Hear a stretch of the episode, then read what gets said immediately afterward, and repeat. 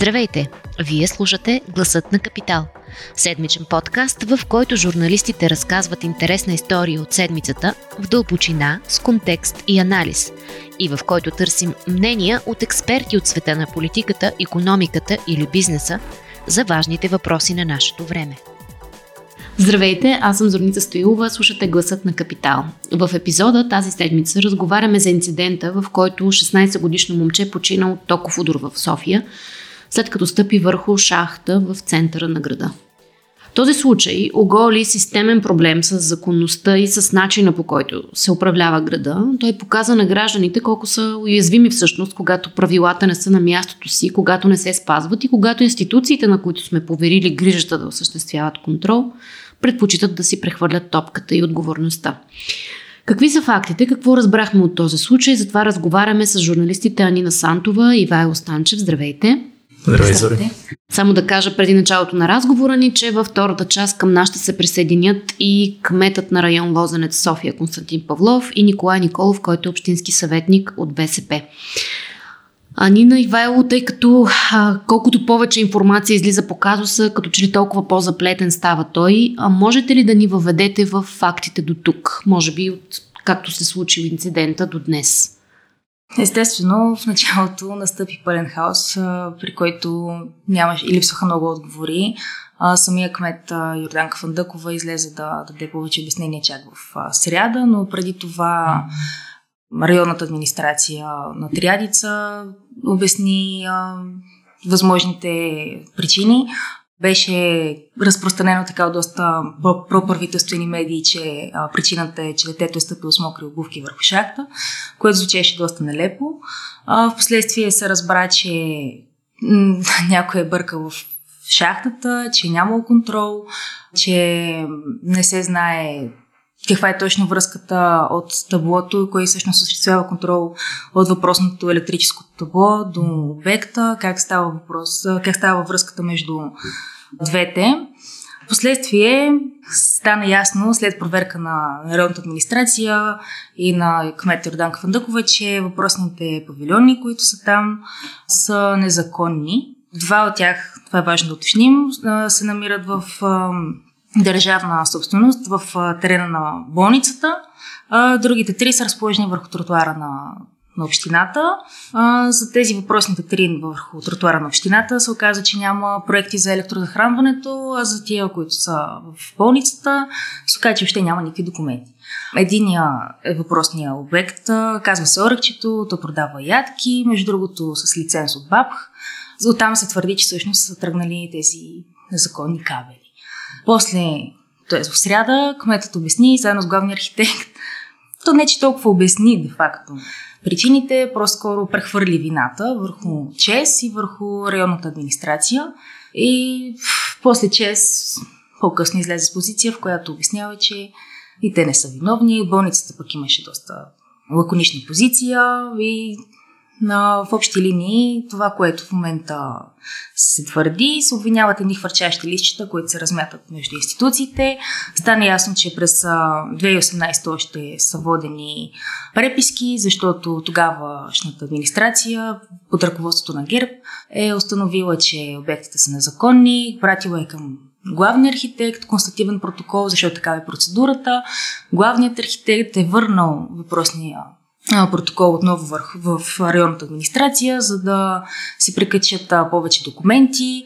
Районната администрация искала въпросите документи от областния управител, от ръководството на болницата, тъй като, както вече споменахме, това все пак е държавна територия и трябва да се даде и тяхното съгласие и трябва да се искат от там документи. После господин Здравков каза, че всъщност е нямало нужда от тях. Историята стана още по-заплетена. Тук, ако мога само да се намеся, защото както виждате, трудно се следи нишката на обясненията, дори когато ги имаш едно след друго, вече 5 дни по-късно нали, от инцидента. И се получава един абсолютен хаос дори за хората, които е, от първия възможен момент до, до последния са проследили всички изявления, всички обяснения и всички реакции по темата. Това е, мога да кажа, повече от показателно за цялата, целият хаос, който цари не само нали, по отношение на преместваемите обекти или под подземната инфраструктура с кабели и така, така изобщо в управлението на, на града. Защото Не може след 5 пресконференции, 5 дни по-късно, 5 или 10 там, колкото искаш институции и всякакви отговорни държавни органи да си прехвърлят, разменят, обясняват да говорят с някакви сложни думи, които хората не могат да разберат, като е, констативен протокол, преписка, не знам си каква бележка, записка и така нататък. Хората искат да разберат едно нещо, какво е станало и кой е виновен, нали, в крайна сметка. Това е но излиза от, от техните обяснения, че всъщност е много сложно да премахнеш незаконен обект, от, който се захранва с ток на тротуар. То всъщност даже аз не мога да преценя какво излиза от техните обяснения, защото един път имаме казване, изказването, че този обекти са там от 90-те години. После имаме за тях провеждани конкурси. Не знаем кога и, и по кое време. Спечелени от някой, който ги е преодал на друг след това. После имаме свързване с ток през 2011 година. Премахван кабел през 2019. През 2020 правена проверка декември месец кабела там ли е бил, не е ли бил, никой не знае. Пълен, пълен хаос. Това е нещо, бих казал, невероятно, когато говорим за толкова просто на изпълнение. Даже те хората си майтапят, нали, ако всеки тръгне да се слага павилиончета по, по улиците, кой ще ги контролира тях и кой няма да ги, и кой, дали те могат по този начин години наред да си съществуват. В крайна сметка, сега всичко ще замокне следващите няколко дни, защото прокуратурата се е взела с случая и най-вероятно няма да стигнем до самата истина, аз така подозирам. Но ето и това, което беше там местните хора, които казват, нали, че шахтата е отварена миналата седмица преди инцидента. Никой не знае кой е отварял тази шахта, какво е правил в нея, кабел ли е прекарвал, тогава ли му е пуснал тока точно, преди това може да е нямал. Нали, няма, основни факти ги няма. Нали, Все още на вечни 5 дни Чест трябва да излязат си да кажат този обект редовно ли си плащал сметките, колко потребява, всеки ден ли работи или не работи. Смисъл, те тези данни ги имат. Mm-hmm. И другото, което липсва в цялата история, която Анина разказва така доста сбито е позицията на шефа на болница Иван Рилски, която е държавна болница, за която министъра на здравеопазването каза, че никой не е давал разрешение в нейния двор да се слагат преместваеми обекти. И, и всъщност тук сега самоуправство ли имаме, той има ли право да слага павилиончета в държавния двор, държавата, какво мисли по въпроса, правителството, ето, реално погледнато болницата е на пряко подчинение на Министерството. Така че страшно много въпроси, които след 5 дни обяснения ние имаме. Продължава да са неизяснени. По-скоро хаоса става по-голям от обясненията на институциите. А когато кметицата Йорданка Фандъкова прехвърли така отговорността или топката към районната администрация на Триадица, тя твърди, че тя се е забавила с две години да премахне въпросния павилион. Можеш ли да ни разкажеш каква е процедурата по премахването на такъв павилион и защо е толкова тромова? Точно защото така измислена, се случват такива забавения. Всъщност, Проблемът е в липсата на децентрализация тук, за която по принцип преди изборите много така гръмко се обещаваше, но точно преди изборите всъщност, юли месец, Йорданка Фандъкова внася заповед, с която прехвърля към главния архитект доста правомощия. Едно от правомощията е той под неговия контрол да са преместваемите обекти. И вече той трябва да води една дълга кореспонденция с районната администрация, вместо самата районна администрация в лицето на кмета, както е било преди, да отиде, да констатира, да каже, да премахне, да стане по-бързо. Вместо това се размятат точно такива преписки между главния архитект и районната администрация. В случая, той когато е издал районната администрация, издава констативен протокол, той минава през дирекцията строителен контрол, която пак е към направление архитектура и градостройство, което е ръководено от архитекта. И оттам насетне архитекта го връща пак в районната администрация, защото иска още забележки, но в крайна сметка главният архитект е този, който вече ще каже, добре, имаме всичко, премахваме обекта. И точно любопитният момент тук е, че е направено сложно, а пък на пресконференцията в среда Здравков каза, ето ние тук сега искаме да го върнем по стария начин, ние сме внесли промени в закона за устройство на територията. Какви са точно тези промени, какво, какво искат да променят с тях? Това, което има отношение към казуса е, че искат да облегчат реда, при който общините да премахват а, такива обекти.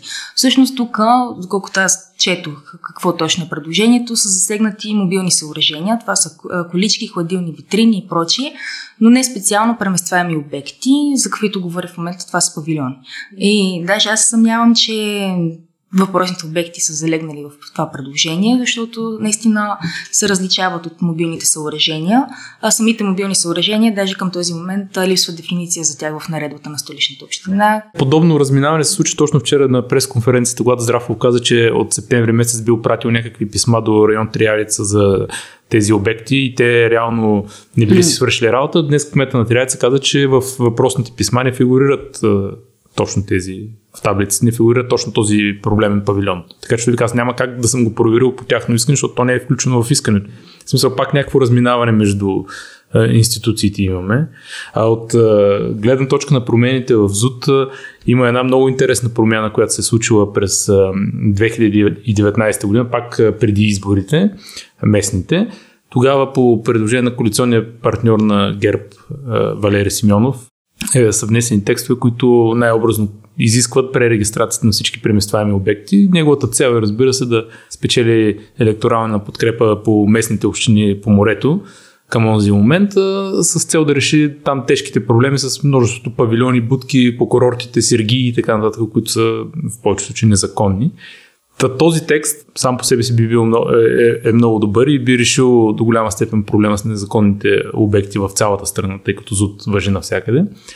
Но само няколко месеца след изборите, когато вече матча е свирен, така да се каже, и общинските съветници на НФСБ са влезли където трябва да влязат по местните парламенти, въпросният текст за пререгистрация на търговските обекти тип павилиони, преместваеми и така нататък е отменен от парламента, от същия този парламент, който го е гласувал, с същите гласове на ГЕРБ и Обединени патриоти, като отмяната е станала тихомълком през преходни и заключителни разпоредби на друг закон – и в крайна сметка добрата иначе идея просъществува само няколко месеца и не се е изпълнила. Ако тя беше останала да действа, въпросният павилион за ядки трябваше още миналата година да е преминал процедура по пререгистрация, която да изясни дали е законен или не. Най-малкото щеше да изясни първо, да речем, ако той е незаконен, щеше да е в момента в процедура по премахване доста по-напреднала и може би премахнат. А ако беше се установил, че може да има такъв павилион там и документацията му може да се легализира, евентуално връзката с ЧЕС и кабела и всичко ще е уредено по съответния начин, както е разписано в документите, чрез въздушно захранване, проект за него, точки на свързване и така нататък. Защото те неща ги има в закона, но те просто не са спазени нали, в момента. Щеше да се иска точно документа, щеше да се иска специално е написано и проект инженерна и техническа част, каквато влиза. Излиза, че преместваемите обекти в градовете, те наречени павилиончета от всички хора, са някаква много важна инфраструктура, че да трябва толкова много промени и напред-назад стъпки да се правят за тяхната регулация. Това за мен е необяснимо.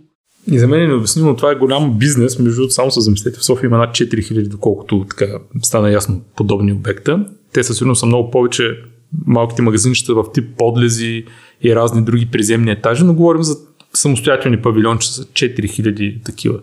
Специално за Орехчето, доколкото им излязаха някакви данни, са видя, че прави около 4000 лева на месец оборот, което може сами да сметне за какви милиони става просто този сектор върти. И ако допуснем, че има и някакъв вид административна корупция там за издаване на разрешителни или пък по-скоро за допускането на такива павилиончета по нерегламентиран начин, за да не извървят цялата процедура, защото много случаи те не биха имали право изобщо да бъдат на съответните места.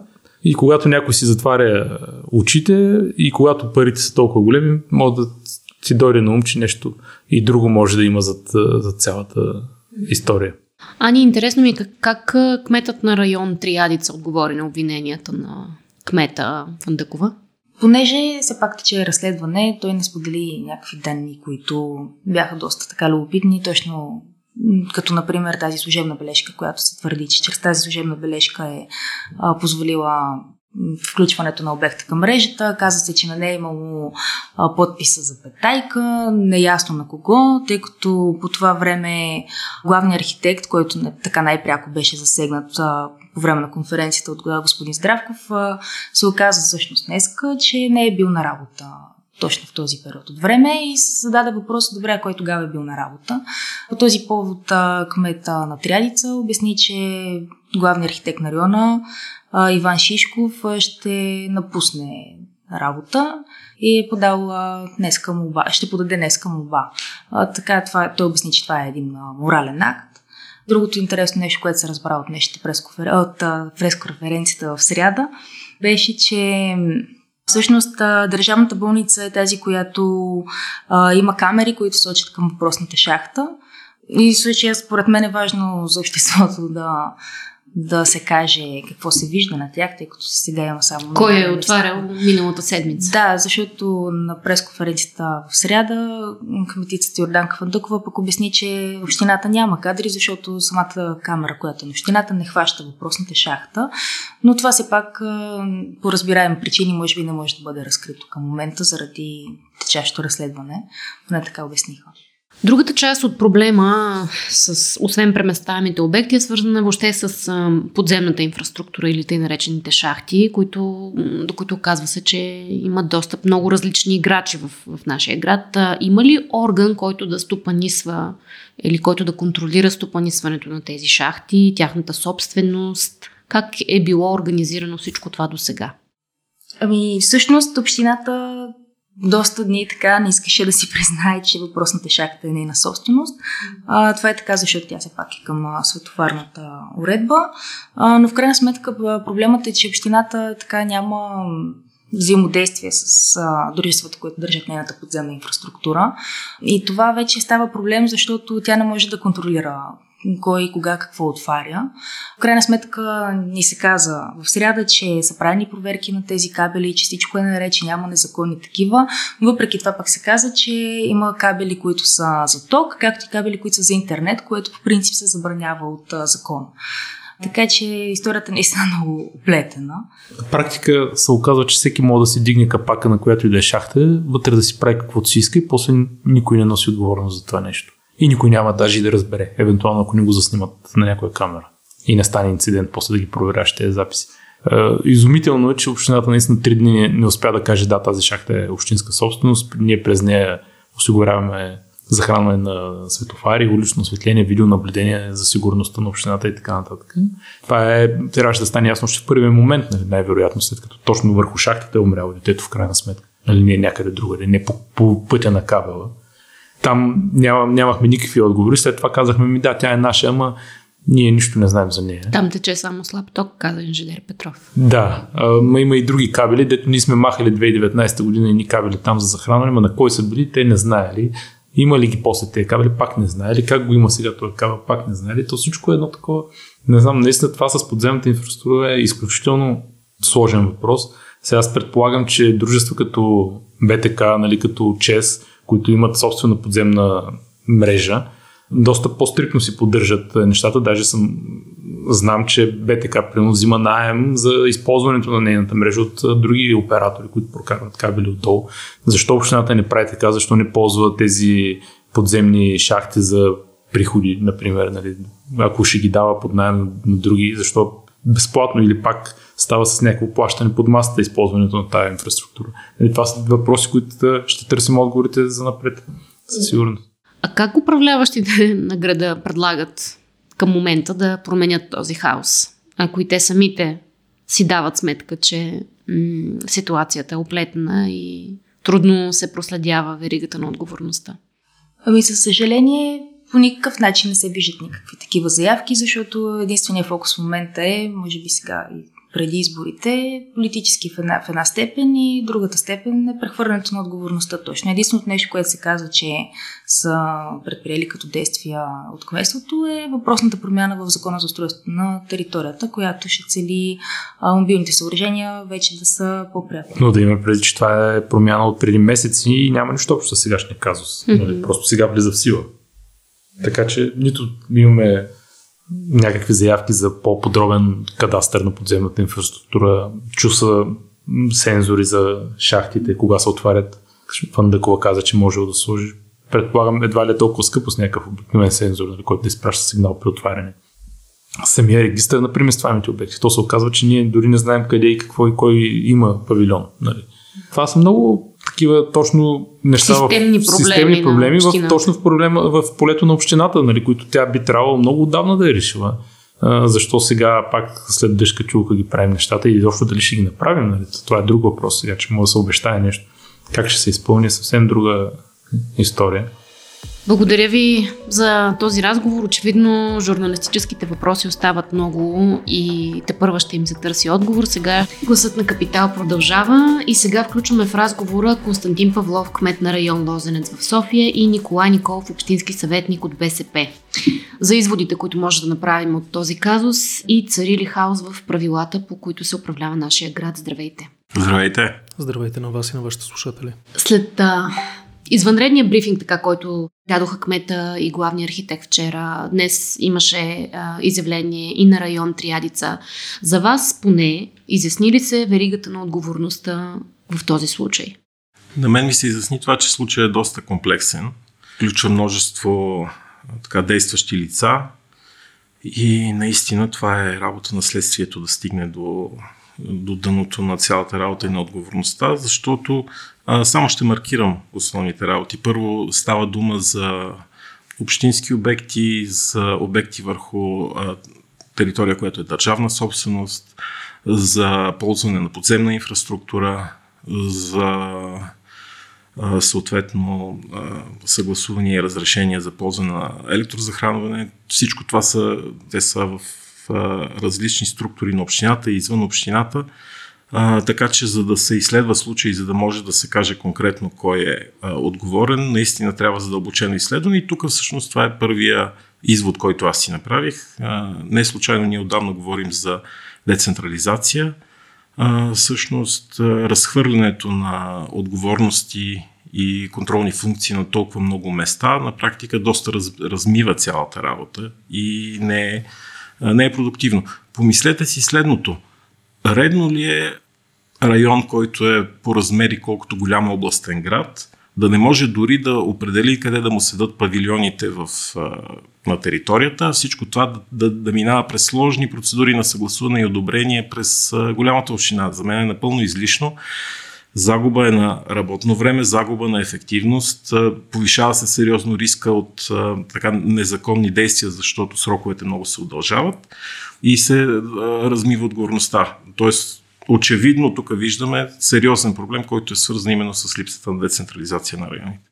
А вие като районен кмет, може ли да кажете колко е трудно за един районен кмет от 1 до 10 да премахне такъв незаконен преместваем обект? Чисто като процедура. Значи аз би го сложил някъде към 8-9, защото пак поради същата причина – а, защото, примерно, ние можем да предложим даден обект да се премахне, но в столична община, специално, специално в а, направление архитектура и градостройство, това трябва да се одобри. И след това по съвсем трети механизъм да се финансира, защото, нали, разбирате, че бутането дори на най-обикновен павилион, това не е ефтина операция. Mm-hmm. А, ние нямаме свободни пари в бюджета си, които да седат така за премахване на незаконни обекти. Напротив, това е операция, която се финансира целево, трябва да мине през дълга съгласователна процедура и по този начин незаконни обекти с години седат някъде, защото чакат да се намери финансиране за премахването им. Тоест, ако трябва да го упростя, главният архитект ви разрешава дали може да, но вие трябва да организирате сами бутането на... Ние да, предлагаме, те одобряват, а след това, не, след това те осигуряват финансирането и най-накрая, мисля, че ние нямаме роля при самото бутане, но Имаме някаква роля, примерно, по маршрутите за извозване на отпадъците и така нататък, но, пак ви казвам, това е сложна, заплетена процедура с много стъпки, която е, като минава през различни администрации се бави невероятно много. А като брой обекти, да речем, във вашия район, колко такива има, за които вие трябва да знаете реално за всеки един? Ние имаме, аз се интерес... Нали, естествено, покрай този ужасен случай искам да изразя своите съболезнования на семейството. Това е наистина ужасно и наистина се надявам следствието да бъде достатъчно бързо и безпристрастно да стигне до истината. Но веднага, естествено, след този случай, аз се поинтересувах какво става при нас. Аз се занимавам с въпроса с павилионите буквално ден едно, в който съм в района масово са с... Има необходимост да се направят нови конкурси, защото са изтекли сроковете, но това пак е сложна процедура. Тя минава през столичния общински съвет, т.е. не е само ние да искаме, това трябва да се съгласува, да има одобрена схема. Схемата е точното разположение на павилионите, което трябва да се даде от главния архитект на София и всъщност един обикновен павилион да се даде под найем може да отнеме 6 месеца, година и така нататък да се стигне въобще до, до правене на неговия статут. Това е тежък проблем навсякъде в районите. Не, не вярвам, че е само в Триадица или в Лозенец, това е абсолютно навсякъде. И пак да, да, да, да пусна моята плоча, проблем на липсата на децентрализация. Може само един въпрос да вметна господин Павлов? Хората го задаваха днес и, в, и вчера в социални мрежи по пресконференциите. Ако аз утре реша и си сложа на тротуара един павилион, без да питам никого, кога ще ме хванете, така да се каже? Най-вероятно веднага, но и най-вероятно няма ние да ви хванеме. Защото а, така, вероятно ще се появи полицията, който, която да ви поиска някакви документи, но имайте предвид, че повечето такива случаи те не са по този начин, по който вие го обяснявате. Това са, примерно, е имало там някога. Така, така, но въпросът е, че тяхният статут в момента е долу-горе същен, какъвто би бил моя. Не, не е така, защото тези павилиони, те са с договори, в които има клауза, че договора въжи до провеждане, нали, след изтичането му до провеждане на новия конкурс. Разбирате ли? Тоест, има такива клаузи, които осигуряват все пак нали, хората да не влизат и излизат, ми да има непрекъснатост на работата, нали, докато минат общинските процедури. Сега, друг е проблема, какво правим с някакви обекти, които примерно по 5, по повече години седат без конкурси. Тук трябва да се носи някаква отговорност, политическа, може би и друга. Тежък проблем е много бавни процедури, наистина много бавни. Аз успях един конкурс за павилион да направя през Общинския съвет, докато мине през всички комисии. Вие представете си един отделен павилион за вестници, трябва да мине през 4 комисии на столичен общински съвет, с доклад на кмета да се одобри, да, да се мине. Разбирате ли с какви неща занимаваме Общинския съвет? Тук вече не е актуална темата с лавките, но те бяха поставени доста бързо и на много места в София. Явно са имали добри контакти. Господин Никол, вие смятате ли, че става дума за липса на правила в конкретния случай или за слаб контрол върху прилагането им? Ами и двете. Значи, вижте, хаосът е пълен. Ние вчера и днес чухме две пресконференции. Едната е пресконференцията вчера на госпожа Фандъкова и на господин Здравко Здравков и днеска на районния кмет. Но има още няколко страни, които ние трябва да чуеме. Едната страна е на госпожа Веска Георгиева, столичен инспекторат, mm-hmm. които следят за тези нарушения. Как е възможно да минават кабели по парапетна мантинела в страни до пътя. Другата страна, страната на, на самия ЧЕС, защото първите дни от ЧЕС беше много странна позицията им, а, нямаме нищо общо с тази шахта. Всички кабели, през които минава високо напрежение, ток на територията на София са отговорност на ЧЕС. Аз вкъщи да. не мога, вкъщи не мога да си, е, да си проверя електромер, ако няма представител на ЧЕС. А, така че е важно да, да има представител и на чест от страна на чест какво ще ни кажат. Господин Павлов само иска да направи да, бележка. иска да кажа, че има, просто колегата не се сеща за още едно институция, която има така кабели с високо напрежение, именно уличното осветление. Чиято шахта, доколкото разбираме. Чиято шахта всъщност е тяхна и, и тях трябва да ги чуеме с какъв режим някой е използвал тяхната подземна структура, инфраструктура, нали така? Между другото, тук, извинете, че прекъсвам, вчера мисля, че инженер Петров се казваше е, човека от столична община, който отговаря за видеонаблюдението, там улично осветление и така, той каза, че декември месец се проверява на шахтата, но не е установен проблем в нея. Смисъл, вие като общински съвет по някакъв начин контрол упражнявате ли това е напряко подчинение към кметската администрация? Само, само да довърша, разбира се, на това ще отговоря. И третата страна, която също има много интересно мълчание, това е на самата болница. На болница, в, което, в чийто двор е съответния обект, който е бил захранван от този кабел. А тези кабели, а, все пак някой трябва да получава фактури и сметки. Ако няма глава на електромер, то поне със сигурност има контролен електромер. Така че много лесно са проследими тези неща. А, ние вчера имахме комисия по архитектура и градоустройство, заедно с колегата Бонев поиска изслушване и на другата сряда, когато ще бъде редовно заседание на комисията по архитектура и градоустройство, се прие от цялата комисия единодушно да дойде е, главният архитект, направление архитектура и градостройство, който, както и господин Павлов каза, да, раз, разрешенията. дава разрешенията, схемите за поставяне на търговските обекти, преместваеми и така нататък. Районният кмет Димитър Божилов, госпожа Веска Георгиева от столичен инспекторат, който да дойде и по мое предложение вече сме поканили представител на ЧЕС. Въпросът е, че още тогава председателката на комисията Силвия Христова, която от ГЕРБ, каза, че не е сигурна дали може представител на ЧЕС да дойде. Защо? Ами, явно не са длъжни, нямаме ние тази власт над тях. А представител на болницата? Представител на болница не сме поканили, но мисля, че е редно и представител на Свети Иван Рилски да присъства. А, защото това са важни въпроси и трябва да стигнем в дълбочина на проблема. А, но както и господин Павлов каза, виждате, че тук става за пет различни институции, нали, които отговарят за една шахта и са свързани с една шахта. Хаосът наистина е огромен и затова го подкрепям и за децентрализацията и за управлението, което трябва да се направи в София. Ние за тази децентрализация говорихме много преди изборите, като че ли тя грам не се случи, освен с прехвърляне на някакви отговорности, може би по-скоро, без да има реални възможности за, за опериране. Интересно е, примерно във вашата община, вие с какъв екип разполагате за контрол на, да речем, всички тези преместваеми обекти или ако щете значи, шахти? Ние имаме търговски отдел от двама души, Имаме и а, отдел контрол по строителството, който е също примерно с двама души които, вие разбирате, те не са само за тия павилиони. При нас, при нас е район, който има огромно строителство. Той изисква да се проверяват там много неща. Но пак ви казвам, аз ви разбирам като журналисти, че се опитвате да стигнете до сърцевината на въпроса, дори какво е станало и така нататък. Всъщност, това е проблема, че структурата е толкова сложна, че, както каза колегата, има множество институции по пътя, които подписват, одобряват, съгласуват и така нататък и трябва да се изследва цялата верига на отговорността, за да се стигне до, до същност, до проблема. А за мен просто аз гледам от собствената си гледна точка, от, нали, за мен е всъщност именно това разхвърляне, тази липса на децентрализация е всъщност големия проблем. Защото аз мога тук часове наред да ви, разкажа, да ви разказвам, че примерно една скара, която пуши, правят кебабчета, хората скарат да пуши страшно, валят оплаквания наоколо от хората, колко институции трябва да се задействат, за да тая скара да спре да пуши, разбирате ли?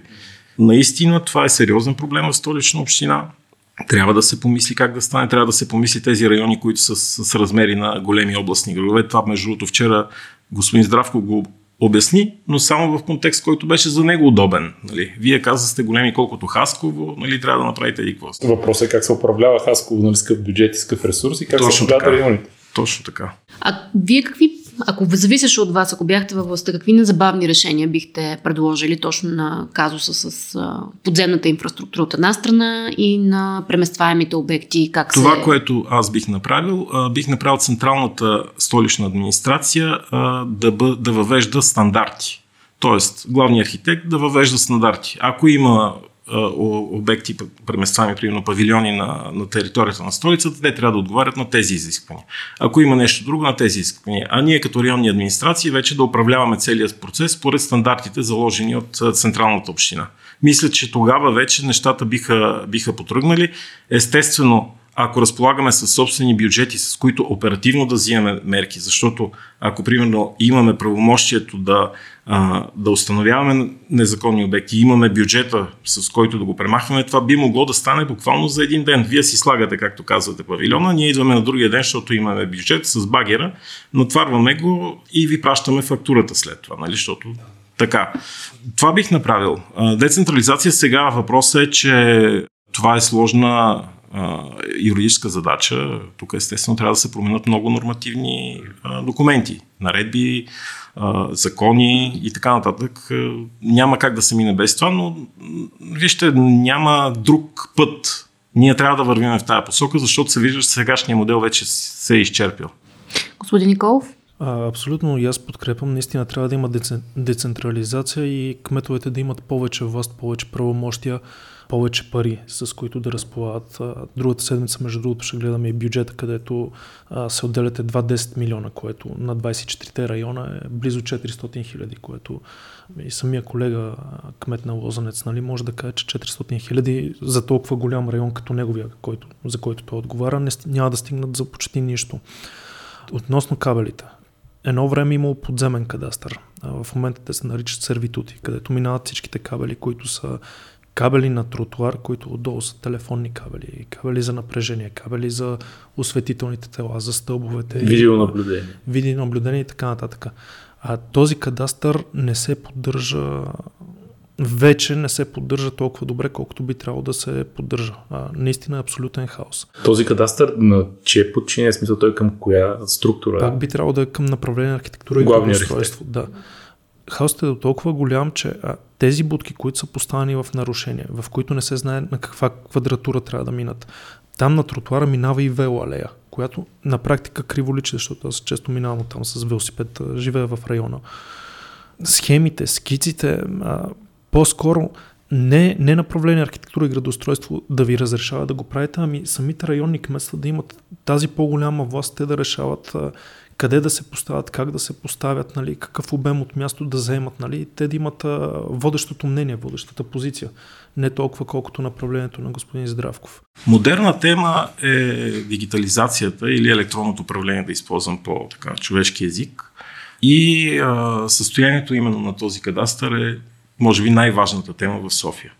Искам да кажа, че аз когато станах кмет и буквално първия работен ден в, който се появих там и служителите му питаха сега нещо искате ли да видите, откъде да започнем и така нататък. Казах ми искам да видя а, карта с подземната инфраструктура на района, защото да се ориентирам как, къде какво става. И те казаха ми няма. И викаме как няма, как взимате решение къде да се ремонтира, къде да се инвестира, как да се правят планове. Ми първо викат, те, тук има хора с дълъг опит, т.е. те помнят много неща. И второ, а, ние като решиме някъде да се ремонтира и почваме да звъниме по експлуатационните дружества, кажете сега в какво състояние ви е подземната инфраструктура на това място, да видим има ли смисъл отгоре да се ремонтира или да ги изчакаме те да направят нещо, за да не се прави по два пъти, нали така? Защото бюджета е малък, не бива да се прави по два пъти едно и също нещо. И това е доста тегъв процес. В смисъл и вие разбирате как се взимат стратегически решения в такава ситуация. Така че за мен абсолютно първостепена задача трябва да е и аз напълно подкрепям главни архитекти, направление архитектура и градостройство в желанието да има истински добър работещ кадастър. Крайна сметка трябва да се дадат а, доста пари, за да се дигитализира както кадастъра, а, така и да се помогне на, на направление архитектура и градостройство да си, да си влезе в функциите. Защото не може цяла София да бъде спирана от това, че поради ниските заплати в кадастъра процедурите стават бавно. Не знам дали знаете колко време отнема да преместите една чертичка 5 мм в кадастъра от ляво надясно. Със сигурност. Аз обаче искам да, да върна, може би към края вече, да, да върна темата малко по-нависоко пак. В вчерашната ни работа, когато и ние като журналисти ни ровихме и гледахме какво се е случвало по казуса с преместваемите обекти, се установи, че всъщност 2019 година по предложение на Валерий Симеонов в Закона за устройство на територията е прият текст, който изисква пререгистрацията в рамките на една година на всички преместваеми обекти в страната. Той го прави с цел по морето, Слънчев бряг и така нататък, за да махне незаконните бараки там, но то въжи за всички обекти в страната, включително и в София. Ако този текст не е бил отменен няколко месеца по-късно от същите тези управляващи от ГЕРБ, най-вероятно нямаше да имаме и проблема, който имаме днес, защото въпросният павилион ще, ще да подлежи на процедура по пререгистрация и в някакъв момент би трябвало да ами, 2020 година да бъде премахнат. говорите за нещо, което се случило през 2019 и говорим за хиляди павилиони на територията на София, най-вероятно вероятно с сегашната административна структура той щеше да е в процедура този обект. Но, но поне можеше да бъде установено, ами... че има проблем с захранването, да речем. Но пак говорим за контрола. Контрола, който не бива упражняван. Това, значи столичен инспекторат разполага с над 300 души служители, които би трябвало това да има работата ежедневно. Без събота това, и между една от най... събота и неделя, да. 7 дни в седмицата, които да ходят и да Една от най-странните структури на София, която в нормални градове, европейски столици, инспектората на столицата би трябвало да контролира не само нали, нарушения външни, но и самите административни звена, нали, като контролен орган. Тук вече не, малко. Да. Може би като за финал на нашия разговор, мислите ли, че освен дали ще бъде установена отговорността в конкретния случай, мислите ли, че този случай може да стане повод за някаква по-масштабна реформа в правилата? Мислите ли, че ще срещнете подкрепа в Общинския съвет за такава, за такава децентрализация или промяна на правилата, така че да се упрости веригата на отговорността? За децентрализацията, откровено ви казвам, се съмнявам, защото го предлагаме, поне от миналия мандат, го предлагаме управляващото мнозинство, никога не се съгласяват. Не отпускат достатъчно средства в бюджета. Бюджета ни се дава в последния момент, разбира се, подготвен от, из... от администрацията. Неизпълнението на капиталовата програма винаги е в милиони, въпреки че се бие тъпа че е рекорден бюджет За децентрализацията съжалявам, въпреки че много искам, не вярвам просто управляващите да се съгласат. По другите казуси, виждате, че сега съм убеден, че 24-те районни кмета, заради нещастния случай в неделя, всичките са се организирали и почват да правят проверки. Сега от нас зависи, аз дори съм склонен да предложа на Комисията по архитектура да направим вече един регистр с обекти, които са били отхвърляни, не им е било давано разрешение да се знае цялата тази предистория, защото такива регистри няма. Така че мерки в а, това направление трябва да се вземат. Въпросът е защо правиме всичко пак след като е станало нещастието, след като каруцата се е преобърнала вече пътища много. Вече е задължение на общинските съветници да мислиме как да предотвратяваме такива нещастия, как да настояваме контрола да се изпълнява, да се следи, да бъде по-зорко. Това зависи от нас и аз вече съм направил няколко питания. Направих едно питане за състоянието на всички подлези в, на територията на София, защото няма и такъв регистр. Чакам отговор на госпожа Фандъкова, а, дали са осветлени, дали са видеонаблюдение, а, дали се отводняват и така нататък. В момента подготвяме едно, едно питане за сигурността на София, защото госпожа Фандъкова извиква да се докладва за сигурността на София един път в годината. Това нещо миналата година не се е случило. Господин Павлов, финални думи? Тежка работа са реформите, без никакво съмнение и все пак се надявам, сега скоро ще има парламентарни избори, да влезе по едно по-разумно мнозинство в, в парламента, за да могат да помръднат тези реформи от някъде. Няма, вижте, няма как от само себе си да се решат въпросите. Трябва сериозна политическа воля, трябва политически гръб, трябва да се каже, ние вървиме в тази посока, примерно вървиме в посока децентрализация, вървиме в посока съсредоточаване на правомощия, ясни отговорности и така нататък. И това въобще не става лесно. Това става наистина с много усилия и включително да не забравям с инвестиции. Въвеждането на една електронна система, тя струва пари. Тя трябва да се финансира, да се изгради, да се аудитира и така нататък. То не е, не е просто това да имаме доброто намерение да си размениме две писма през, през почтата. В заключение, аз мисля, че наистина, колкото и да е ужасен повода, ще има промени, ще има промени за добро. Все пак, но все пак нашата задача като политици е да направим така, че промените в бъдеще да не се налага да има такива поводи. Защото, виждате, това е цената на лошото управление, когато има такива случаи. Ще, ще правим всичко възможно, пак ги казвам. Има нужда от много сериозни реформи, има нужда да излезем от това безвремие, от, от това стоене на едно място, да се тръгне в съвсем конкретна, ясна политическа посока, тя да се заяви като цел да се, понесат, да се понесе съответната политическа отговорност нали, за, по пътя. Политиката от вида днеска съм на едно мнение, утре съм на друго, абсолютно не работи. И, и нямам как да ви кажа друг отговор. Това е положението и така се прави по света и така ще се направи в България по-добре рано, отколкото късно. Благодарим ви много за този разговор. Ако този епизод ви хареса и искате да слушате новите епизоди веднага, щом излязат, абонирайте се за гласът на Капитал в Apple Podcast, Google Podcast или Spotify. Обратна връзка за гласът на Капитал можете да ни изпращате на подкаст Capital.bg или в познатите ви профили на Капитал в Facebook и Twitter. Музиката, която чувате в този подкаст е написана от композитора Петър Дондаков специално за Капитал. Аз съм Зорница Стоилова, а епизодът монтира Тихомир Колев.